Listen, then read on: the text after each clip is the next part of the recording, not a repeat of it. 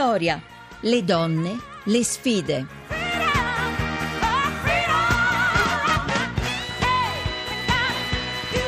Seconda parte di Vittoria, buonasera, buon pomeriggio, bentornate, bentornati da Maria Teresa Lamberti al nostro spazio, questo della seconda parte dedicato più all'attualità e naturalmente si apre con il collegamento con la redazione di Vanity Fair e questa volta con noi c'è Lorena Sironi, giornalista di Vanity Fair, buonasera. Sì, ciao Maria Teresa, buonasera. Buonasera, dunque con Lorena Sironi vogliamo parlare di un argomento che sta molto a cuore a molte donne, a molte mamme, a molte neomamme.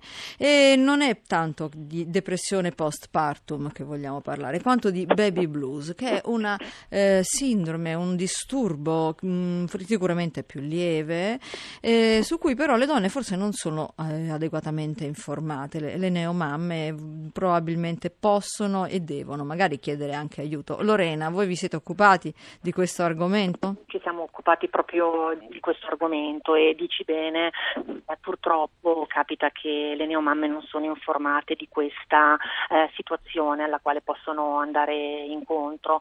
Iniziamo col dire che partorire, mettere al mondo un figlio è un evento di per sé bellissimo, forse l'esperienza più forte che una donna possa, possa vivere.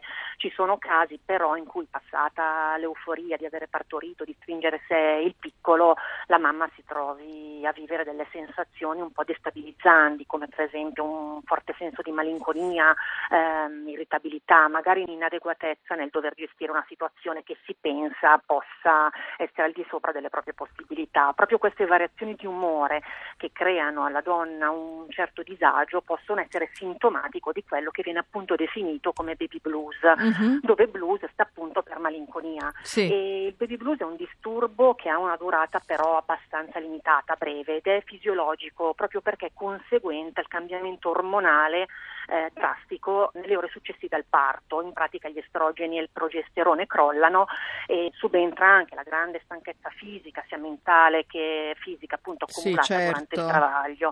E quindi questa sensazione di malinconia e irritabilità tende diciamo, a svanire nel breve periodo, diciamo entro 10-15 giorni, e raggiunge il suo massimo picco 3-4 giorni dopo aver partorito. Ecco, io però vorrei che chiarissimo subito, noi non siamo medici assolutamente, assolutamente, ma ci occupiamo di informazione e quindi proprio di informazione dobbiamo parlare, in quanto credo che sia necessario far partire subito un messaggio importante che ci viene proprio dalla, dalla medicina, dall'esperienza di, di, quelli che anche sono stati no, intervistati per questo pezzo e quindi il fatto che eh, si debba chiarire immediatamente che episodi di questo genere non fanno di una donna una mamma meno brava, assolutamente no? no assolutamente no. Tutti tutte diciamo, le donne hanno l'istinto materno, però non può essere in ugual modo eh, per tutte. Eh, una brava mamma si diventa, non si nasce, per questo è importante anche confrontarsi magari con altre mamme, non cercare di nascondere questo disagio, se si sta vivendo un disagio, parlarne, farsi sì. aiutare anche magari da uno specialista, perché non c'è nulla di male in fondo, cioè nessuno come si suol dire nasce imparato, dobbiamo fare le nostre esperienze, di conseguenza è sempre bene appunto parlarne donne, perché come dicevamo il baby blues non è nulla di irrisolvibile, per cui non bisogna cercare di nascondere questa situazione e bisogna anche cercare di essere un po' indulgenti. No? ecco, ma magari farsi non... aiutare, no? Assolutamente, farsi aiutare. A chi rivolgersi allora? Allora ci si può rivolgere o al medico di base oppure ad uno specialista, ad uno psicologo che può appunto andare incontro a tutti questi problemi delineando una serie di, eh, di soluzioni, parlandole, affrontando monitorando la situazione e cercando in tutti i modi di aiutare questa mia mamma ad uscire da questa situazione diciamo di disagio. Quindi eh, raccogliere anche informazioni può rivelarsi utile e provare un po' con la meditazione che adesso anche, viene anche. consigliata in tantissimi frangenti. Ma può essere di aiuto in questa situazione, non tutti appunto lo sanno, ehm, però può, può aiutare, così come magari può aiutare anche una corretta alimentazione,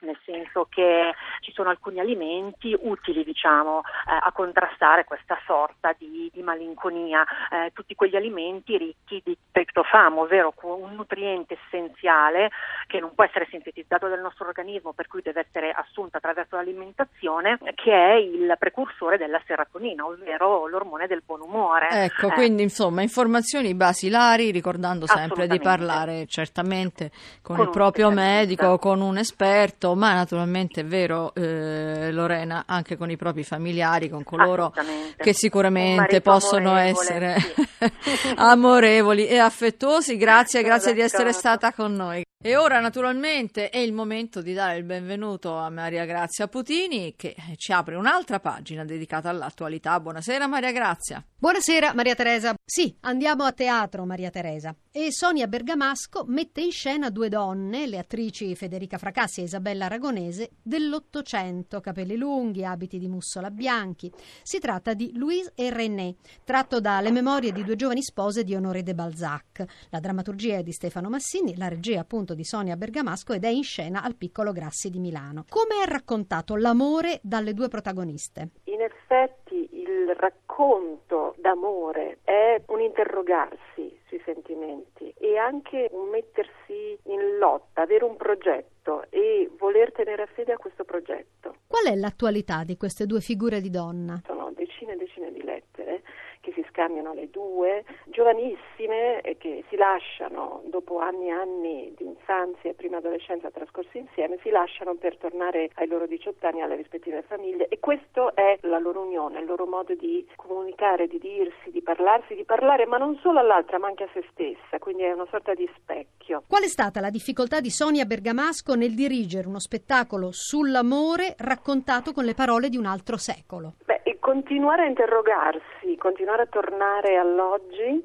eh, da parte mia, da parte delle attrici eh, con cui ho lavorato, Isabella Aragonese Federica Fracassi, e continuare anche a chiedersi quanto questo valesse per le donne italiane oggi, quanto questo valga per donne in un'altra parte eh, del mondo che lottano per cose che noi diamo già per scontate. Il doversi sposare con qualcuno per necessità economica o doversi sposare perché bisogna farlo, il fatto che lo debbano decidere altri, sono cose che in parte riteniamo lontane, in parte ci sono assolutamente vicine. Che cosa scoprono dell'amore Louise e René alla fine dello spettacolo? Delusioni, scoprono mancanze, scoprono vuoti rispetto al loro desiderio assoluto uh, dell'infanzia, cioè mettono a fuoco quanto la loro amicizia forse il dato d'amore principale, unico e il tessuto che non cede mai al tempo e allo spazio del racconto. Beh, questa è una cosa bella che comunque alla fine, con tutte le complicazioni della vita, sia l'amicizia tra due donne il sì. punto fermo. Un'amicizia complessa, un'amicizia che è un'amicizia amorosa, come è stato anche detto, un'amicizia amorosa